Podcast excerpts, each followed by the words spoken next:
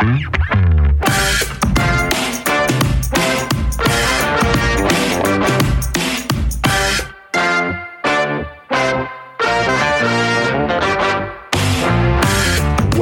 to Fill the Gap, the official podcast series of the CMT Association, hosted by David Lundgren and Tyler Wood.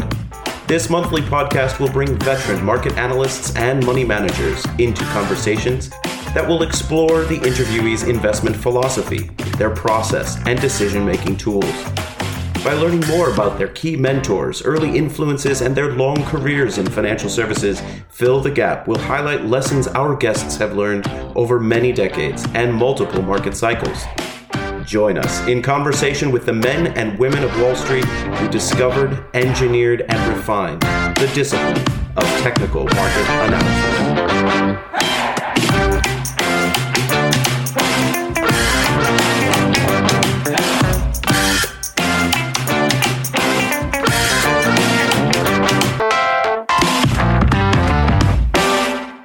Fill the Gap is brought to you with support from Optuma, a professional charting and data analytics platform. Whether you are a professional analyst, portfolio manager, or trader, Optuma provides advanced technical and quantitative software to help you discover financial opportunities.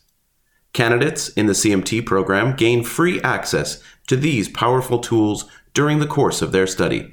Learn more at optuma.com.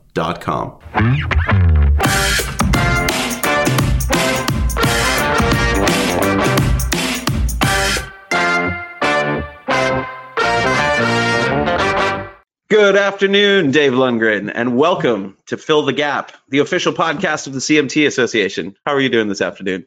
Excellent, Tyler. Great to see you again, as always. As always, and what Yeah. a treat this episode has been with none other than the godfather of technical analysis, Mr. Ralph Acampora, CMT.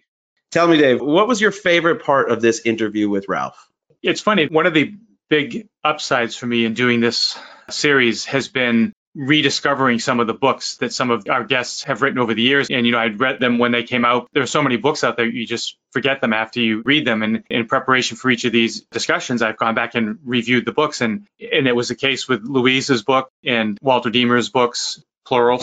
but with Ralph's book, which he wrote in the 90s called Mega Markets, obviously he talked about the bull market that was going on which again was in the late 90s but what the real value of that book was the in-depth analysis he did of the preceding three mega markets and what the mm-hmm. commonalities were amongst those three markets. And what he found after a great deal of work was that it's low inflation and low interest rates peacetime mm-hmm. and some sort of technological revolution which is often spawned off from the preceding war where the government spends you know some massive percentage of GDP in order to win that war. And in so doing they advance technology to a point where it helps them win that war. But then after during peacetime they actually commercialize that technology and that ends up being a very big driver of the impending mega market. And of course he identified the 90s as being one of those environments then. And what I found really interesting was in his summary comments about the markets today that although we didn't go to war with a country, we did on a global scale, we did go to war with a disease, a pandemic. And of course, the governments around the globe spent very large percentages of their GDP to win that war, spent a lot of money on technology. And now we have, as the economies normalize and reopen, we're going back to quote unquote peacetime Mhm. low interest rates, low inflation. Hopefully that remains the case. But then this technology works its way into the economy. And when you look at the charts, as a technician, you always want to try to have these understandings of what's happening from the macro perspective, but then look at the charts. Man, it sure does look like it could be a pretty explosive Molotov cocktail, even though it's in peacetime. the fifth mega market, so to speak. That's what he yeah. it. Yeah. Yeah. Yeah, I went down the rabbit hole the other night looking into genomics research and the newer field of proteomics, studying proteins, which is all the basis of the mRNA vaccines. And it's going to be fascinating to watch how that plays out. But certainly, you know, for, for Ralph, history is so important. And I, I think for the entire technical community, providing context to their firms and their clients, understanding the story that the charts are telling us, but also paying attention to how, as Mark Twain said, history often rhymes even when it doesn't repeat. And I think Ralph provides that to us, I think, in a couple of ways. One, history of the markets, and he is truly passionate about understanding where we've come from and the, the effects of not just market participants, but also presidents and, and world leaders and macroeconomic forces. But he's also a real historian of the CMT Association and the, the Market Technicians Right. Association. Right. I think it was only fitting that the co founder of the organization, young 20 year old Ralph and his buddy Johnny Brooks, you know, pounding the pavement on Wall Street, deciding that technical analysts deserved their fair shake and needed a place to gather and share ideas. I mean, that's really the, the basis why any of us are here and how far we have come. That's the key takeaway for the CMT Association to uh, recall. And, you know, we talk about Louise Yamada and Walter Deemer and Bob Farrell and all the legends of the business and how much of a key role they played in the CMT Association. But if you want to reduce it down to brass tacks, these are the two gentlemen who actually founded the organization. Correct. That's Totally. really truly where it started. Those were the seeds. Yeah. It's incredible that 50 years later, right, our organizations got started in the late 60s, so we're actually beyond the 50 year mark. Ralph continues to contribute in so many ways. I joined the organization 10 years ago, and it was Ralph and his infectious enthusiasm for the, you know, his passion for technical analysis that it's so convincing. How could you not want to investigate more and learn more when you spend any time with Ralph? And obviously, other guests have said the exact same thing. Louise Yamada got into the business and started to learn technical analysis by taking Ralph and Alan's course at the New York Institute of Finance, and so Right. did Frank Teixeira. Episode five, he talks about you know Ralph being the hook and why he became so passionate about understanding this side of the business. So it, it's worth noting that Ralph taught at the New York Institute of Finance for well over 40 years, and he's way too humble to mention his class roster. But I think for everybody out there, if, if you look at the titans of the street, anybody with a technical perspective, you can probably trace that right back to Ralph's classes at the New York Institute of Finance. And certainly he continues today. His legacy to the industry, both in terms of education. He teaches at St. Thomas University in Minnesota. And Ralph himself is larger than life, but so are his charts. Especially now. Yeah. Have you booked your ticket to Minnesota to go see Ralph's barn? I have not yet, but it's definitely on the calendar uh, at some point this summer because it's something I definitely want to see. What we're talking about here is, is a large barn in Minnesota that's on Ralph's property that he painted the the history of the Dow on the side of the barn, and it goes around more than one side, correct?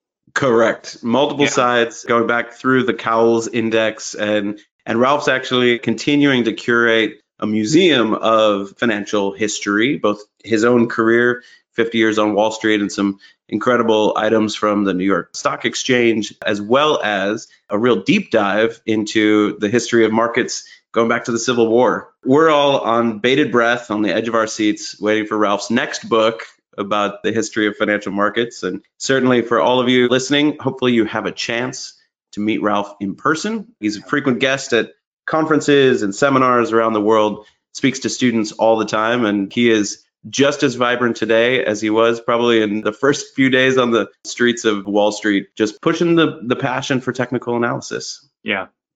Yeah. It was an honor to interview him. Absolutely. So with that, we hope you enjoy episode six with Ralph Acampora, CMT.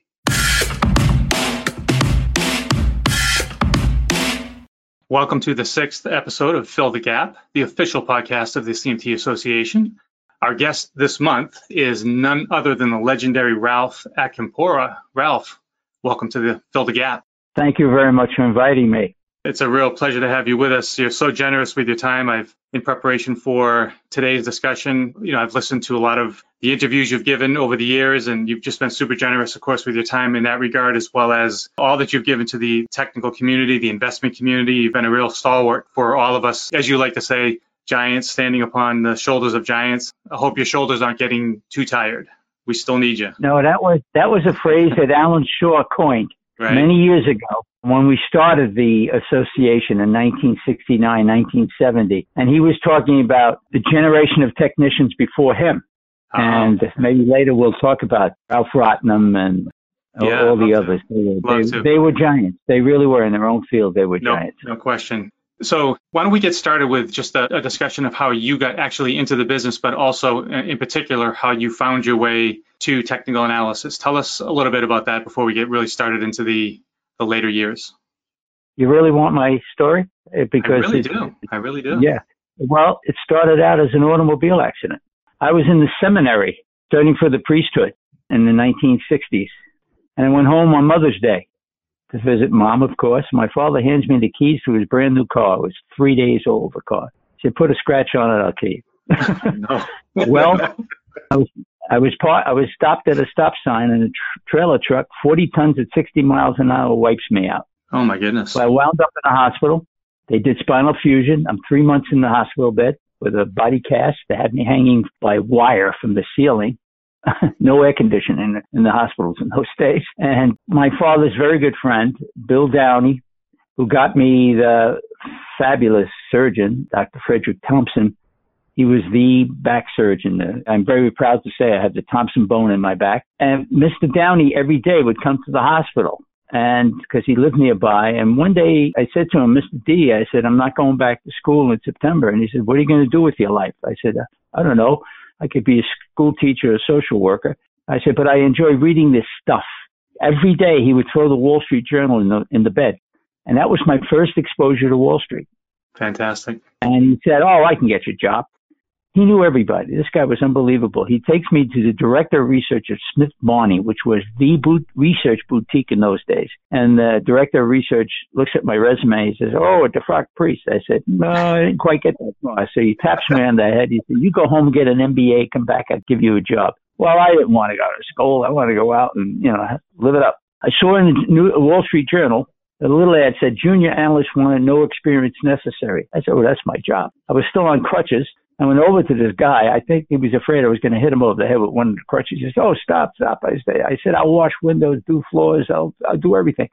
He hands me a book. He said, "You read this book and come in Monday." The book was Edwards and Magee's book on go. technical knowledge, yeah. and that changed my life. The Bible. Then right? I started. That's the new Bible then, for you, yes, right? yep, yep. And then I, I went to the New York Institute of Finance, took classes. That's where I met Alan Shaw, who was the teacher at the time of the basic class, and he hired me from class. That's how it started by accident. So you didn't have any, I guess, fundamental indoctrination into the business that you had to overcome. You just kind of went right into the technicals just by sheer happenstance I, and the circumstances of your life. Yes, because that, yeah. that job that, that that job that I got was with a mutual fund. In those days, were very, I don't think there were very many mutual funds. And the man that started that company was Harold X. Schreder, who was a former economic advisor to President Eisenhower. And I asked hmm. Mr. Schreder one day, I said, because I was doing point and figure charts. I had, I was responsible for all their libraries, their chart libraries. And I said to him one day, I said, Mr. Schreder, why am I spending my entire life putting little X's on a piece of paper? He said, did you ever feed chickens? I looked at him. I said, no wonder I said I don't have problems. this was his advice. He said, chickens? I said, no, sir. I said, I'm from the Bronx. Muggers we have, chickens we don't have. And he said, young man, here's how you feed chickens. You take the chicken feed in your right hand, you throw it over your left shoulders, and the birds run to your left.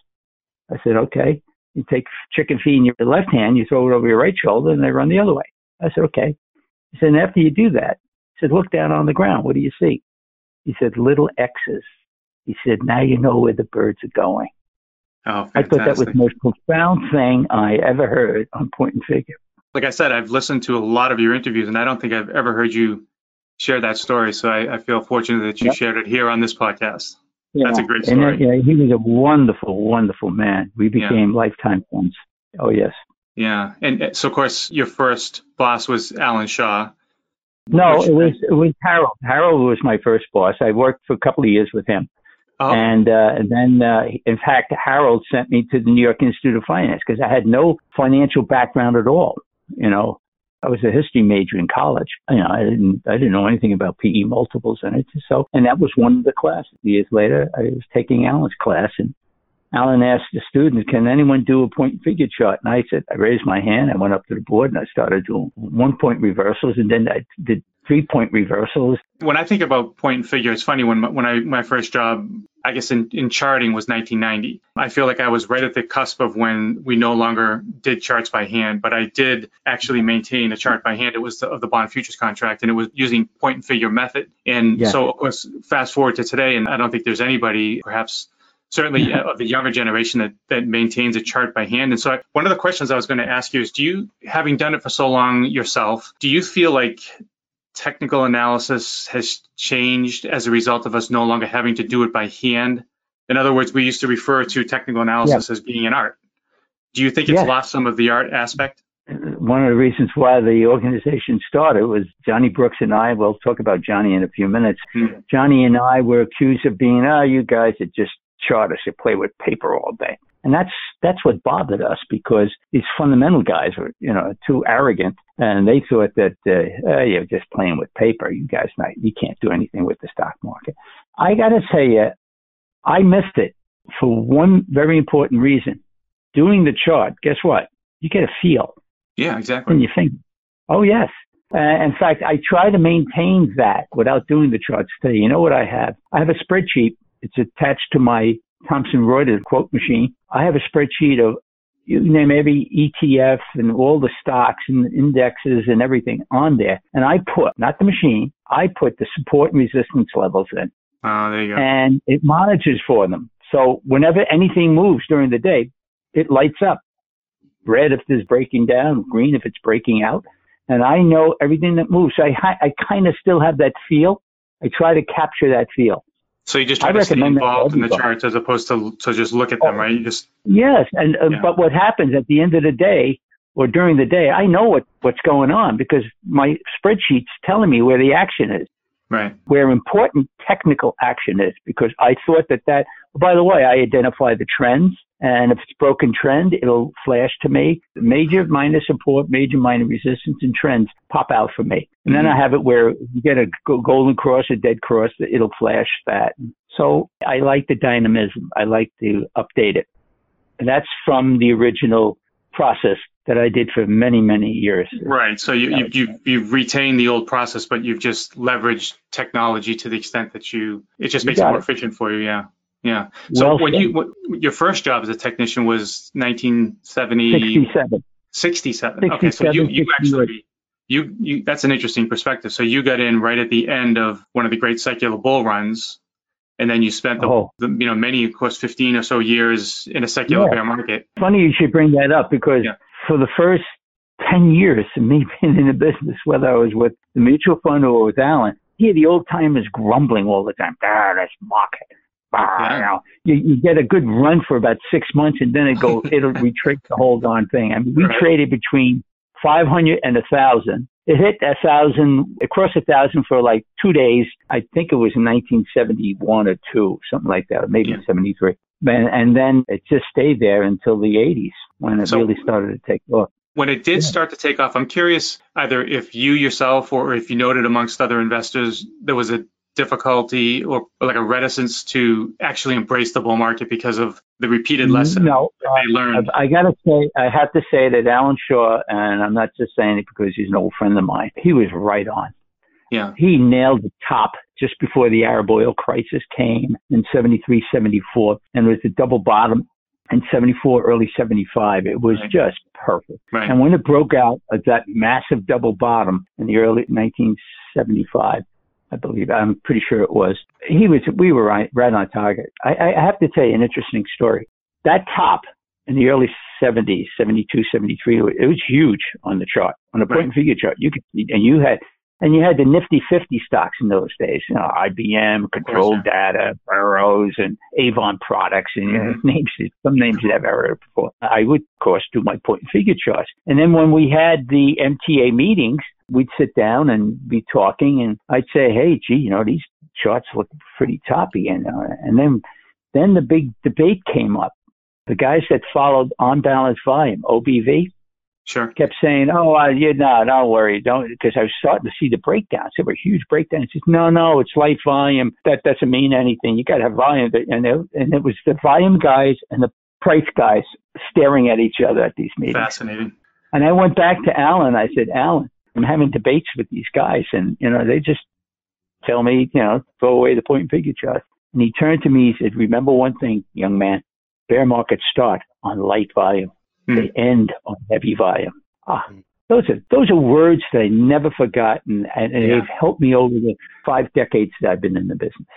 Yeah, Those, those, the, those are the shoulders of giants that I was standing on.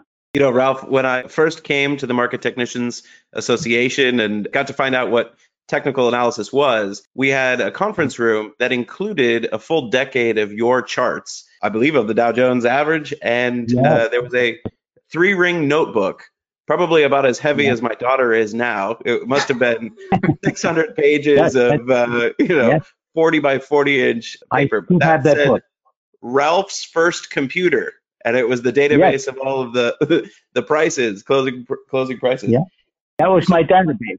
Yes, and in hand, it's handwritten every day, whatever the high, low, close for the averages were, and they had to calculate the 200 day moving average. Think about it. We'd get up in the morning. Uh, first of all, I had to go to Morgan, Rogers, and Roberts to get the point and figure reversals at 8 o'clock in the morning. Come back to the office, start doing that, then doing all the indicators. Had to go all through the newspapers and Barron's to find the levels that we needed and calculate it. And then by the time you did all of that, collect the data, you calculate the data, you plotted the data, the morning was gone. And it wasn't until I'd say after lunch when we all sat around and started looking at what we plotted and started questioning things. Yep. Today, the and young I, generation I has no really idea what we went through. Right, right. I think it's so helpful for our listeners, for anybody who doesn't understand or appreciate that history, to think about technical analysts of the 60s as kind of the first big data analytics departments where right. there was a lot of computation, certainly not yeah. starting from, oh, this picture looks like this picture, but rather just a lot of heavy computation. And Ralph, could you share with us what happened to your charts, those full walls from the war oh, room? Yeah. fascinating. Yes. Well, the chart you're talking about was, is eight feet high, 22 feet long. Mm-hmm. I have that one in my barn. You guys have got to come out. Tyler, you were there. Uh, inside my barn, I have at Ralph's Museum, and I have all sorts of memorabilia from Wall Street. In fact, thank you very much again. I thank you. you gave me the the last big banner of the Market Technicians Association just before we changed our name to the CMT Association. So I called Kyle. I said, I want that banner. I want, and he, thank God he sent it to me. So it's, yeah, it's saved. It's all there. And I was at Kidder Peabody when I left Alan's. I started with Alan in 1969. I went to Kidder Peabody in 1970. You want to hear a wonderful story? Kidder Peabody. And you got to remember, there weren't that many technicians in those days. And Kidder Peabody was a wonderful white shoe firm, and it was very old firm, very Bostonian firm, and they had a big office in New York. They never had a technician. They decided one day to have a technician. And the way I hear it is they went to Bob Farrell at Merrill Lynch, and Farrell said, "No, I don't want the job." And they went to Alan apparently, and he didn't want the job. And he found, well, what's the next generation? And they all said, Ralph. and they came to me and they, boy, they made it an offer I couldn't refuse. And I went into Alan's office. I said, Alan, I said, I want to take you to lunch. He looked at me. I could see the big question mark on his faces. And I could hear him under his breath saying, this guy never takes me out to lunch. What's he got to say? and we sat down. We, we went into one restaurant. And Alan said, no, I don't want to go here. And then we went to another. I said, no, I don't want to go here. He didn't want to sit down because he knew something was coming. And we finally found a restaurant. And it's a beautiful story. I said to him, Alan, I was made an offer and I, I think it's my time. And he looked at me. He said, with a tear in his eyes, he said, but you don't have a chart room. You don't have charts. And I looked at him. I had, I dropped my head as if to say, yeah, I know. He said, you go up into that office, fax everything and take it and reproduce it. Wow. The guy gave me, when I went into Kidder Peabody, I had all this stuff that I had family and friends helping me make charts and everything. And I walked in, I had gold in my hand. That firm had absolutely no idea what, what I had in my hand when I walked in. And the room was, in fact, it was a converted vault, a bank vault that I had, and it had no windows.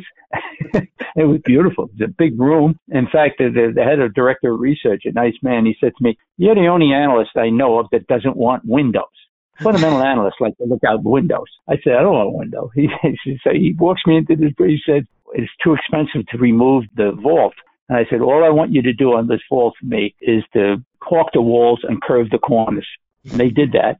And so wow. my chart just curves all the way around. And that chart that you're talking about, uh, Tyler, eight feet high, 22 feet long, I had four of them. So you can imagine how big the room was. And in the middle of it, I had a big table. We, we all of us sat around this table. In the middle of the table was a, a carousel that could move around. And on it were all the books holding our library. So you could just pull the books and talk on the phone and do whatever. And there's a major American institution helping to preserve some of that history now, isn't there, Ralph? Rosemary and I moved from New York to Minnesota. That was about 12, 13 years ago. I went up into the attic, of course, looking for, you know, moving furniture, old furniture, whatever we're going to move. And I found these boxes that I hadn't opened in, in like 20 years. And in it were my, my charts. And I had presence of mind years ago to laminate them. So they were in perfect condition.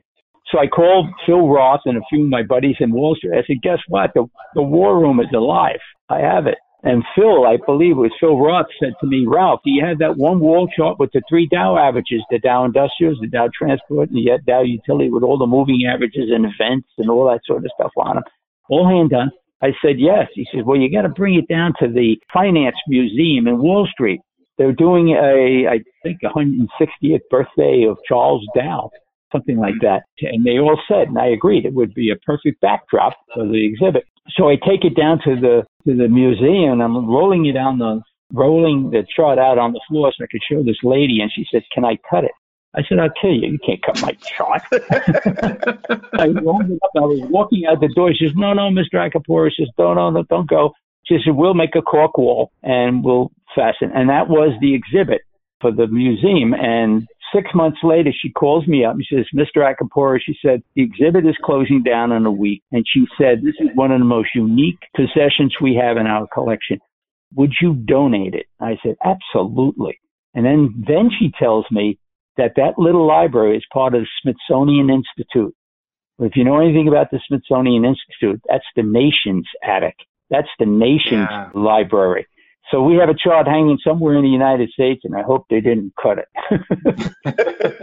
it's pretty clear by now for all of our listeners that you have a lot of stories, and you've been very generous sharing them over the years. Can you take a moment and tell us the fascinating story about your role in bringing candlesticks to the United States? Oh, wow. Gee, you know that story, huh? I do. You ready for this? I Please. went to Japan for the first time. You ready for the date? December 7th, 1981.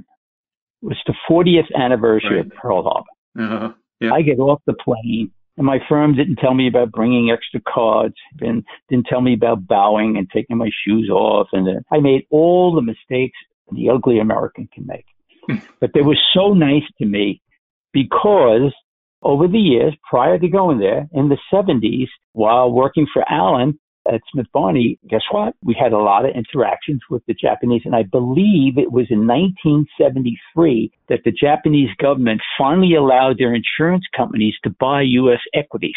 They were only going to buy the big blue chips, and you know, but that was their venture first time, and it was them coming to our office, and they were fascinated by our chart room, and you know, they were clients I didn't know, but over the years, they were friends, you know, friendly clients, and they always came and they loved the chart room. So when I went back on that anniversary, for the anniversary of Pearl Harbor, a lot of the people that I met were the people, same people that I talked to and met in our war rooms, Alan's war room and then my war, war room at Kidder Peabody. It was a very, very nice meeting and all. And typical of the Japanese is so gracious and everything and they bow and that on leaving the last meeting leaving, they had their technicians out there, and one of the technicians gave me this book. I looked at it quickly, and I, I of course, I thanked him and everything. The book, you put it in, in a sleeve, and you pull it out of the sleeve. It, it just fit into a little case. So I get on the airplane, and I'm looking at it, and I'm pulling. Well, the Japanese read from left to right, not right from left. So I had to pull the book out the opposite way, turn it around, course, it was all in Japanese. I couldn't read it. I said, "Oh well, this is very nice gift, but what am I going to do with it?" Said, "Well, the MTA library at the time was about uh, six, seven years old. I started the library in 1975, and here is 1981. So I figured, well, best thing to do is put the book in the library. Well, unbeknownst to me, several years later, a young analyst from Merrill Lynch goes into the library. He was an MTA member. Why not? His name was Steve Nison. And apparently, took the book. He was fascinated by it, had it translated, and he is the daddy yes. of candlesticks in the United States. But yeah. it was my book. yeah, I think that is just I incredible. Hope, I hope we still have. I hope we still have the book in the library. I, I got to ask someone. I, I, would. I would think so. But that that's just a fascinating story. I envisioned that Steve got on a plane and went and studied candlesticks in Japan or something. But it turns out no, it was Ralph's book. Yeah, and the MTA I don't think he knows that. I don't, no, I don't think library. he knows that. We're gonna have to tell him that. I, I think I have to tell him that. yeah, we'll leave that up to you. So Yes. uh, you've done a lot of interviews, and th- there are so many things we can talk about. One of your great contributions, and there truly are many, is actually your book, The Fourth Mega Market. And, and the amount of time you must have spent putting that book together, I can't even attempt to estimate it. But the end contribution is just incredible in terms of the essence of the book. Forgive me if I uh, don't do it justice here, but just quickly is is that you went back and you studied the prior mega bull markets. You coined the phrase mega mega bull markets, and you Yes. looked for the commonalities. The amount of research that you put into this book can't be overstated. So I wonder Yeah. if you can tell us some of the high level conclusions that you found as it relates to these Yeah. mega bull markets, and then maybe you can Yeah. bring us up to speed today. Where are we today in light of what you learned from the past? Let me give you a little history of what brought that book about. In 1995, beginning of the year, we started to have a very strong rising market. And anyone that follows technical knew that we were overbought. And I said how many points we went up and what percentages that we didn't have a, a meaningful correction. And it kept pushing higher and higher. And, and all of us on the street were saying, well, it's going to pause, it's going to consolidate, rotate, and, you know, all that good stuff. And it wasn't doing that. And I remember one of the old time technicians that helped us start the organization, Ken Ward of Hayden Stone. When I first met him at a, an MTA meeting, Ken, and I met him in 1970. Ken had to be about eight, I think he was 75 or 80 years old. And I leaned over. It was like me sitting next to Mickey Mantle. You know who Mickey Mantle is? Of course. Yes. Anyway, I was- Red I was so. I was I was so excited to be next to him. So the meeting is going on. He and I, in fact, Johnny Brooks, the three of us were talking to each other, and we weren't even paying attention to the, the speaker. And I leaned over to Mr. Ward. I said, Mr. Ward, what was the most difficult market? Now you got to remember, this is 1970. The guy is 80, I think 80 years old. So he lived through most of the bull and bear markets in the 20th century up until that evening and wrote Mhm. about it. Mhm. So I asked him, I said, what was the most difficult market you ever had to write about, Mr. Ward? And I said, oh, forgive me, uh, that's a stupid question. It has to be the crash of 29. And with a grovelly voice, the man said, no, young man, that wasn't the toughest market. The toughest market was the early 60s. I said, but it went up. He said it did. And all of us kept saying, it can't go any higher. It's got to consolidate, got to consolidate. It never did. We were wrong. I never forgot that. Mm. And here we are in 1995. And I went back and I read every Wall Street Journal every day. In those days, I had a cough and go through the dirt, the dust in the New York Public Library. It took me a month to read all those papers. Mhm. Today, you go online, you get it on your phone. yeah, yeah, we won't talk about that. yeah.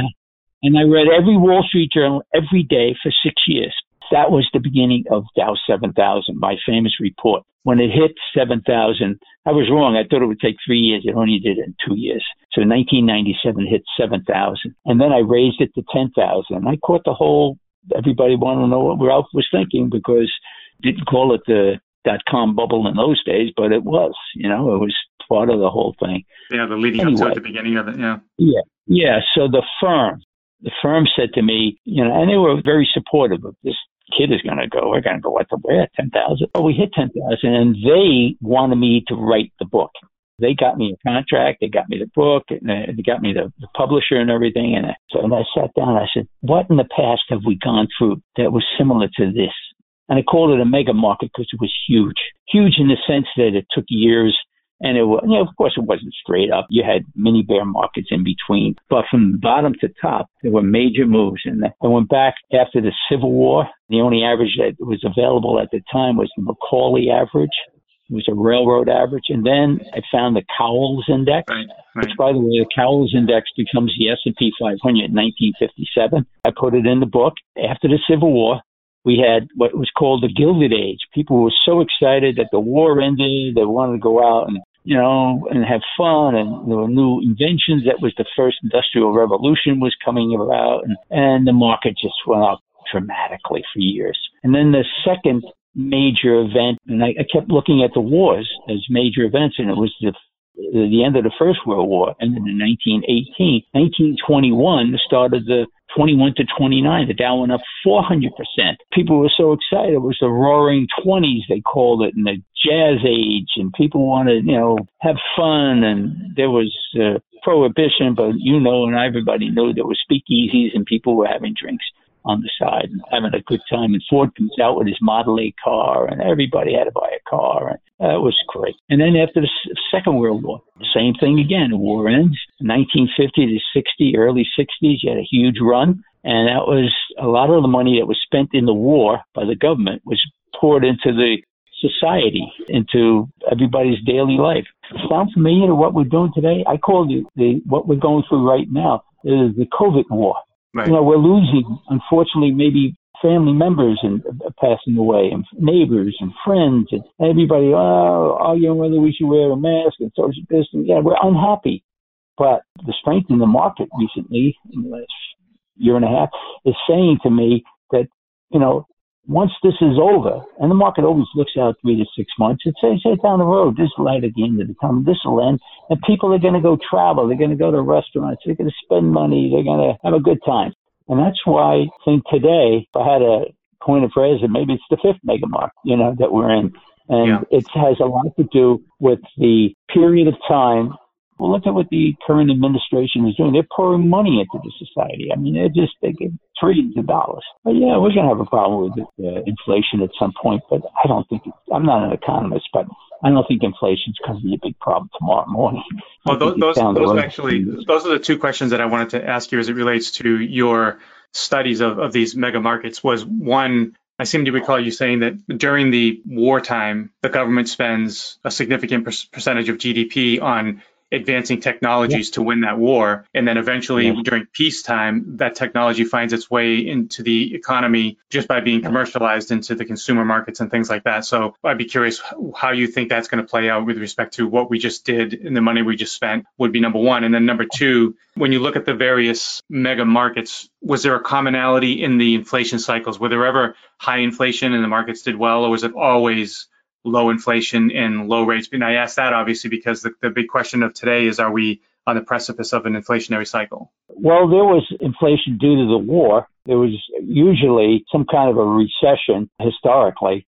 Again, a lot of this happened before the Federal Reserve in 1913 sure. came out, and they actually didn't do well in 1929 crash. They didn't really know what the heck they were doing but they're a lot better at it today. Yes, I, I think uh, we're going to have inflation, and I, but point is, it's the emotions of people. You're talking about a, a world. Well, not only here are we feeling the pain and anxiety, it's all over the world. This is global. You, know, you don't think the you don't think the British want to go travel, and oh, the poor Indians in India are uh, suffering like crazy. Now, once that is passed, and it's over.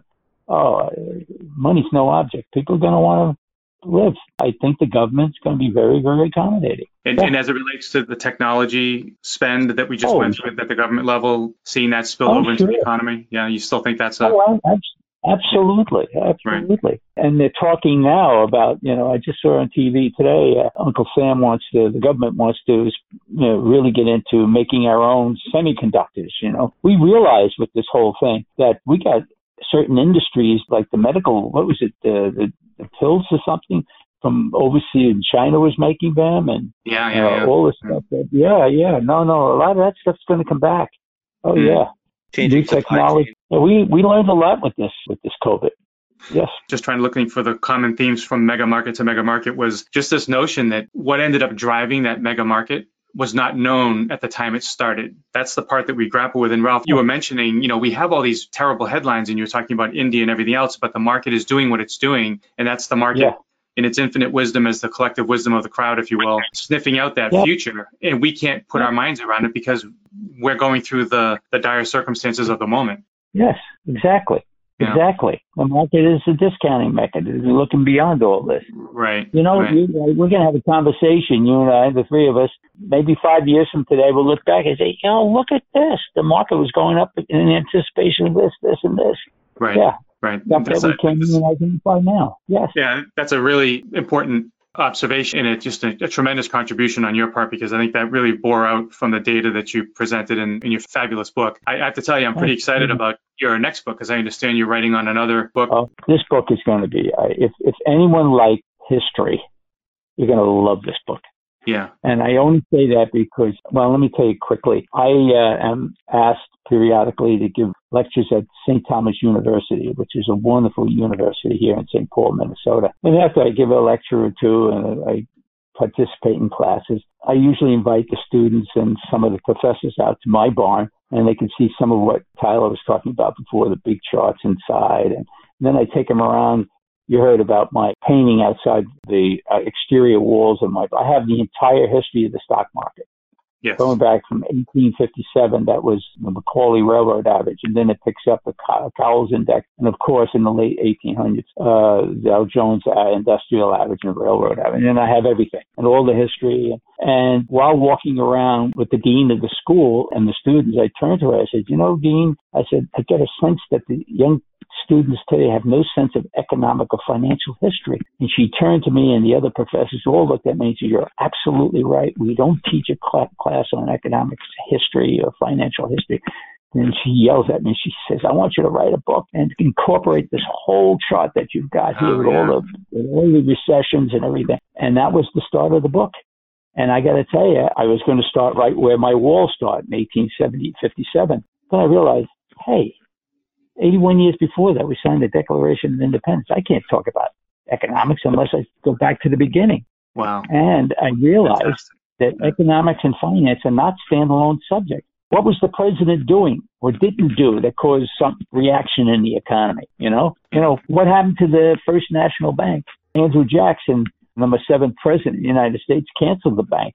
He didn't like it. He wanted states banks. He didn't want a federal bank. He wanted states to create their own paper money and not backed by gold or silver. Oh, was, I mean, and the debate about currency goes on for at least a hundred years. It's fun. I I really really enjoy. What a contribution this will be! I am so excited for it. I can't. When do you have an estimate for when you think it'll be done? Not to put you oh, on the oh, spot here, but gosh, I that's everybody asks me that. I'm I'm I know it's going to be 25 chapters. I've completed chapters one through four where I feel comfortable with. Hmm. But it's gonna it's gonna take another couple of years. I wrote a chapter for a textbook on technical analysis, and just that one chapter alone took me I think it was nine months. So yeah. 25 yeah, yeah. or 24 chapters sounds like a daunting task. I asked Sam Stovall to give me a paragraph put in the book. Who's a better historian? Yeah, yeah, yeah. Yeah. I asked Maria Bartiromo if she would uh, write a couple uh-huh. of paragraphs on what it was like getting TV on the floor of the stock exchange. She changed the world. Right. That woman did. Yeah. In fact, the studio on the floor, I call it the, the house that Maria built. it's, it's, I, I want it in her own words, and she's been very kind to do that. And I'm going to ask That's some wonderful. of my old buddies to talk about the history. You know, get it from them too. They were there. Art Cashin, I hope he responds to my email. You know, what was it like, Art, when you got on the floor in 1960? What was it like trading on the floor in the 50s and 60s? You know, wow. he was there early. Right. Yeah. Did you study history at any point, or did, you, or did you just grow to have an affinity for history because of technicals and studying cycles and yeah, things? I, like I, I, think I think it's in my DNA. I, yeah. I was a history political science uh, major in college. What happened? I'll tell you the story. I went to college in the early 1960s, and in my sophomore year, I was offered a, a weekend job being a tour guide in Washington D.C they would fly me down and I'd be a tour. I had to take an exam, of course. The police department of Washington and District of Columbia had certain exams, so I had to study. I can tell you the Washington Monument is 555 feet, five and one eighth inches tall.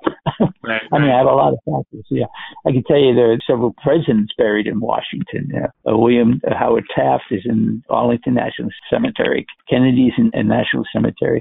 Woodrow Wilson, people don't realize that he's in the National Cathedral. He's buried in the National Cathedral. So I, I have this love for history. I don't know. Did I? I think Tyler, you know this. On my bucket list, yes. Since I, as a tour guide, I took them to George Washington's home in Mount Vernon, and you know, so I saw a lot of presidents. And then I, my bucket list is to go to every presidential library, home, gravesite.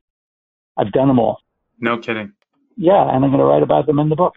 It's, yes, so I have this affinity to history, yes. Fantastic.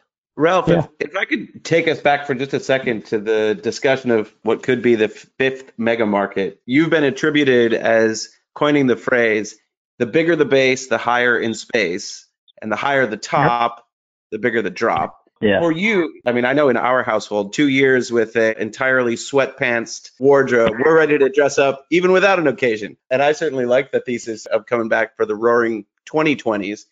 Where would you Yeah. measure the the bear market? And would you take it back as far as January of 2018, or are you looking just at you know the the collapse that was very quick from February of last year? That's a wonderful question. If you're talking COVID, you got to actually start with March of last year. Mm-hmm. Now, were we in a bull market up to that point? The answer is yes, we were. And it actually started after the 2007 2008 subprime disaster.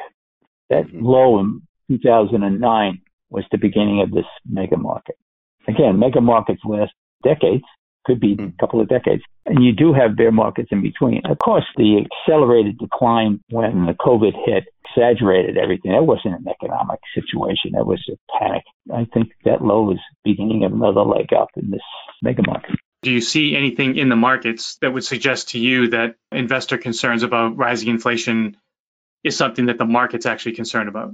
Yes, it is concerned short term. Yes. Yeah. And I think the headlines and everything has got everybody spooked. Now you got Bitcoin falling out of bed and you know, so it's playing on to each other. If we just stop for a second, go back two weeks ago before all this news came out.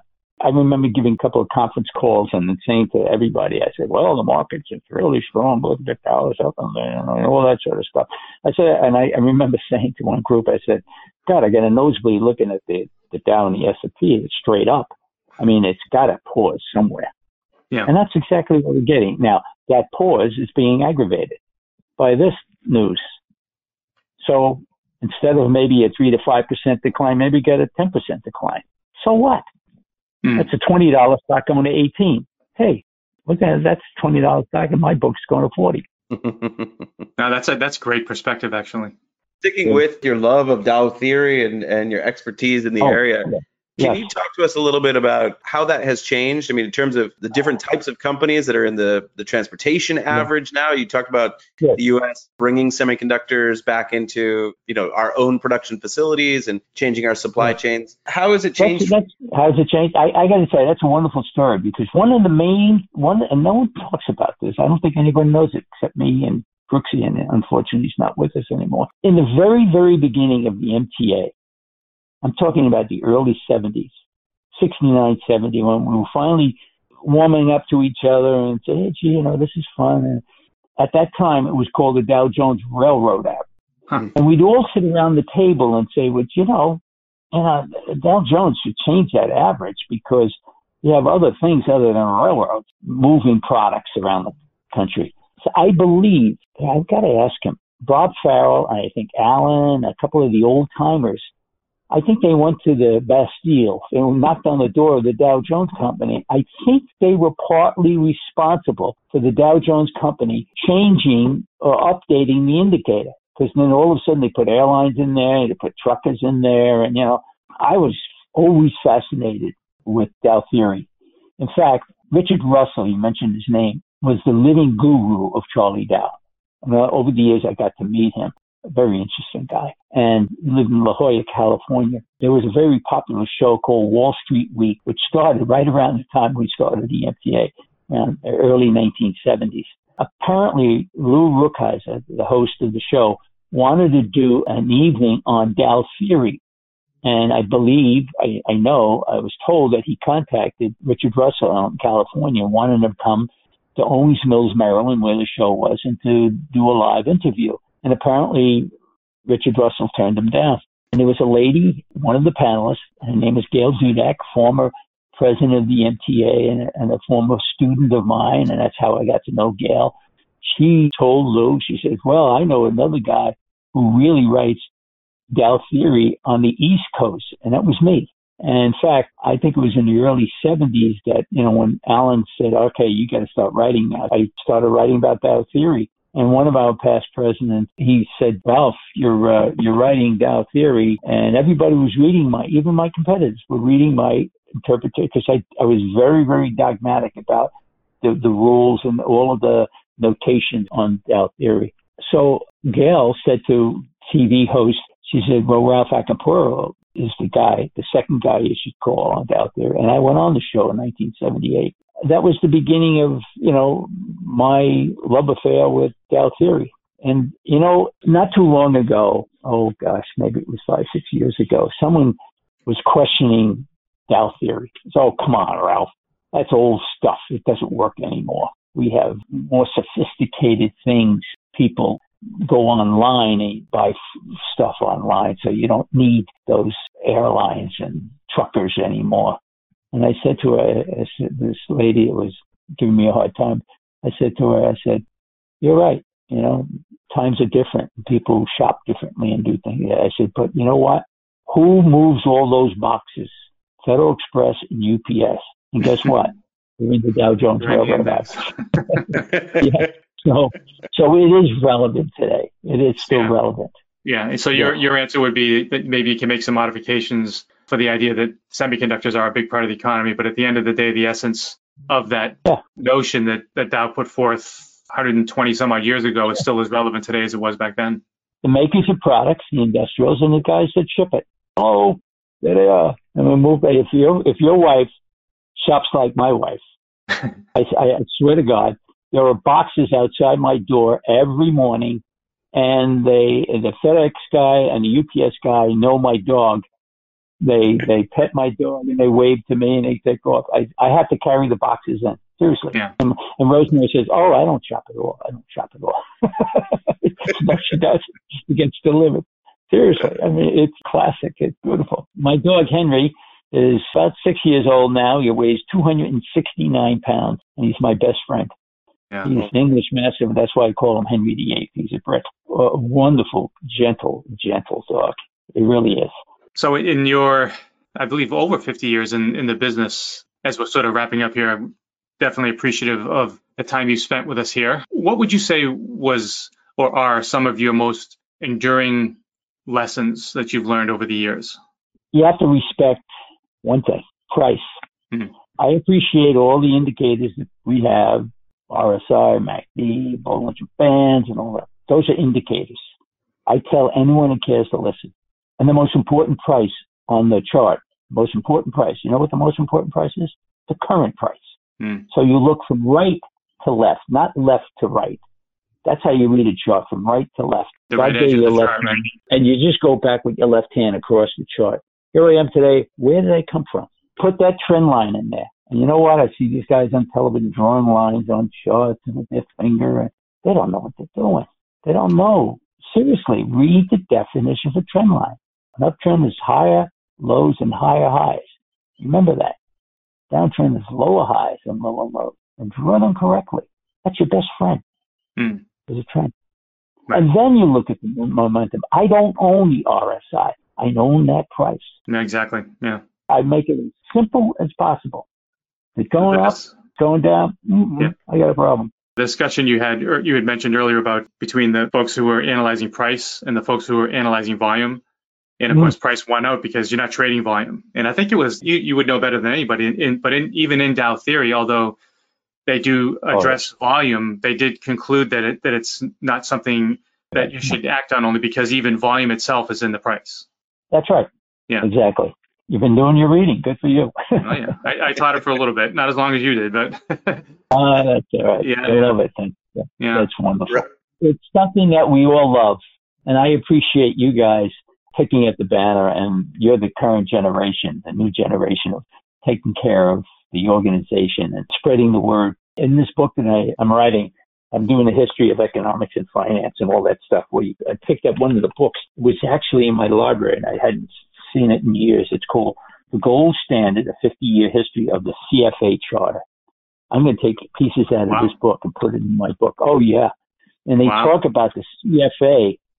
They started talking about the CFA in the 40s, 1940s but it would, took them almost 20 years before they actually had an exam. When we started the MTA, we looked at the CFA and said, you know, they did all the arguing whether it was, and then they realized it, the industry needed a body of knowledge, these analysts, and they needed ethics.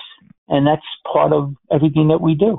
We gave you guys are keeping that body of knowledge and you're keeping it updated. And that's all, uh, again, it's just the gold standard for technical analysis. We would not be here without you. I share what most people have experienced. That is, you spend an hour with Ralph Acampora, you're going to want to learn more about technical analysis. We are so grateful to you. But as we're coming to the end of the interview, I just I need our listeners to hear directly from you one of the most important contributions that you've made to the organization and to the whole discipline of technical analysis, and that is with regard to the CMT program. We're oh, sitting here in 2021 and we have, you know, a fantastic consolidated curricula. We publish these books with Wiley. We have test takers all over the globe in 137 countries, but it wasn't always like that. I wanted to ask you about the most important day in modern technical analysis history and if you'd care to share how that process went. It's Friday, December 17, 2004. This is the most important date in modern technical analysis history. Myself, Ken Tower, Barry Sine, David Kreloff. We stood in front of about 10 or so SEC lawyers, and they flew them in from Washington to, to meet. But my story starts before that. I was president on 9 11 for the organization, and I happened to be in Europe when it happened. I was just horrified, like everybody else. Oh my God. I was so nervous because we had two employees at the time, two ladies, Maria and Shelley, and I didn't know if they got out alive. And well, and I couldn't talk to anybody in New York. The phones were down, and I had to call Johnny Brooks, my buddy in Atlanta, Georgia. So he was telling me what was going on, and that everybody made it out of the building. Phil Roth made it out of the building. And I, oh, so grateful that it was all done. Well, after when I got home, we decided to have a summit meeting, in the words of Johnny Brooks. And at the summit meeting, I said to them, we got to reinvent the MTA. And Bernadette Murphy, God bless her soul, came up to me and said to me, you know what you got to do, Ralph? We got to have this exam. Uh, got to have it done professionally, just like the CFA exam is done. So I outsourced it, and the new word in my vocabulary, our vocabulary, became psychometric. Psychometric is the science of giving tests. Okay. Fast forward a bunch of years, three years actually, after we outsourced the exam, we're in front of these lawyers in 2004, one of the lawyers said to me, you know, if your exam wasn't psychometrically done, you, you wouldn't be allowed in the elevator of this building. so David Krell spoke three minutes on the history of the subject. Ken Tower spoke three minutes on the history of the organization. Barry spoke three minutes on the history of the exam, and I had the last five minutes. And I got up and I said to the lawyers, imagine if tomorrow morning you lawyers are being mandated to take the medical boards. They're looking at me like I'm crazy. I said, assuming you could pass the medical board, board, you would use this body of knowledge in your daily work as lawyers. And all going, yeah, yeah, yeah. I said, well, that's what you're asking me to do. And I got on my knees. I said, please test me on my body of knowledge. We're not better than, but we we complement the fundamental side. With that, a lawyer jumps up and says, oh, Ralphie, we see you on television. You're a nice guy. And he shoves a chart in my face. And he says, what's fact on this chart? Oh, my knees are like rubber. I said, oh, God, he's asking a question. And I looked at it. I said, price is a fact. And his eyes got very big, and I put my finger, I was pounding on his chest. I said, and earnings are an estimate. You restate earnings, you never restate this chart. He said, best answer I ever heard. I said, you better believe it. That's great. Truth that to, me is the most, Fantastic. that to me is the most important date because three months later, thank God, we got our accreditation. And that accreditation me, and the exemption the of the Series 86 exam, correct? Yep, exactly. Yes. Series 86 and 87 got exempted from. Ralph, I'm so thankful for the time that I've been able to spend with you over the years and, and certainly for you taking time out of what is still a very busy life for you in Minnesota. Really appreciate you taking time to share this with us today. Any other well, final words that you want to share with all of our listeners, not just the, the CMT community and the members of the Charter Market Technicians Association, but everyone else who's out there that's considering getting involved in the markets or considering, you know, a career and learning more about technical analysis? Just follow the trend. I think it was Bill Clinton had a headline comment. He said, "Follow the trend line, not the headline." and I love that quote. make it make it simple, guys, because I, you know, I love the, all the technology we have, and all the, you know, I watch all these TV shows and have all these indicators and lines on the chart, and, and you know, you, it's like putting tinsel on a Christmas tree. After a while, you put all that the tinsel and the light bulbs and all that sort of stuff on. You lose the tree. Mm. And that's what happens with all these indicators. All of a sudden, it's so confusing. All I say to you is just take a lot of that step back and look at the trend. Trend's your friend. Trend is your friend. Ralph, thank you so much. Looking forward to seeing you again soon when we're all back together and hopefully travel reopen. Until then, Dave, you got to come out to the farm, buddy. Let me I'm, show you I'm looking truck. forward to it. And I was going to ask you if you could maybe send us um, some pictures that we can provide in the episode notes for our viewers because they have to see what you've done. It's really, truly spectacular. And uh, Oh, my okay. concern, though, is that the market's gone past the top of the barn, hasn't it? yeah, yeah. I, uh, the, Wall Street Journal came out. They wanted to do a story in, in 2017. I said, wait for a little bit. I said, when the Dow goes through 23,000, you can entitle the article, The Market Went Through the Roof. And they Literally. yes, it literally That's- went through the roof. that's, that's great. Yeah, it's fun. Okay, I'll send you some pictures. Please do. And we're, we're definitely looking forward to the book and just echoing Tyler's sentiments. Thank you so much for your time today. And thank Oh, you you for all that you've done for the community, do uh, for investors Yeah. at large. Thank you, thank you. I'm looking forward to Tyler to do the eight sessions on basic technical analysis, and I think uh, everyone should just. I have wonderful slides, and I do the basic stuff. Uh, I think after 50 years of teaching, I, I think I, I can present it in a very simple and meaningful way. Yeah, I've seen your presentations. You do it very, very well. 50 Thank you. years at the New York Institute of Finance. I think that teaching is worth preserving and sharing with the rest of the world that can't make it to the corner of Broad and Wall. Yeah, you got it. Thanks, guys.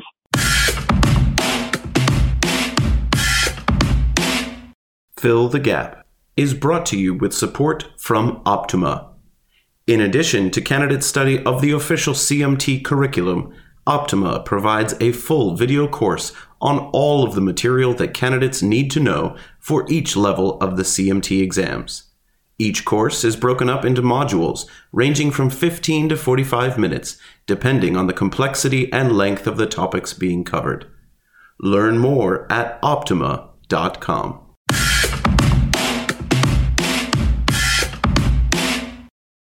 Tyler, what do you have for us this month in terms of updates for the CMT Association? I know there's always something going on. What have you got for us this month? Well, there's never a dull moment, Dave, let me tell you. For the last 25 years, the organization has committed itself to advancing the discipline of technical analysis, and it's really the members who do that. One of the ways that we measure tremendous success in the field is through the Charles H. Dow Research Competition. So, for new ideas in price analysis and technical market analysis. And this year's winner is none other than McKenna Barbara for her paper on the efficacy of modified momentum based technical indicators on US equities. Really incredible story. Ran the student managed investment fund in college. She actually started learning about technical analysis before grad school when she took a course with Julie Dahlquist, a fellow CMT. Fantastic. And so we're really looking forward to sharing her study of parabolic SAR and having her present on a webcast coming up this summer, probably in July. So wow, that uh, sounds really interesting. That sounds really, we haven't had a chance to read it yet, but that sounds like a really interesting paper.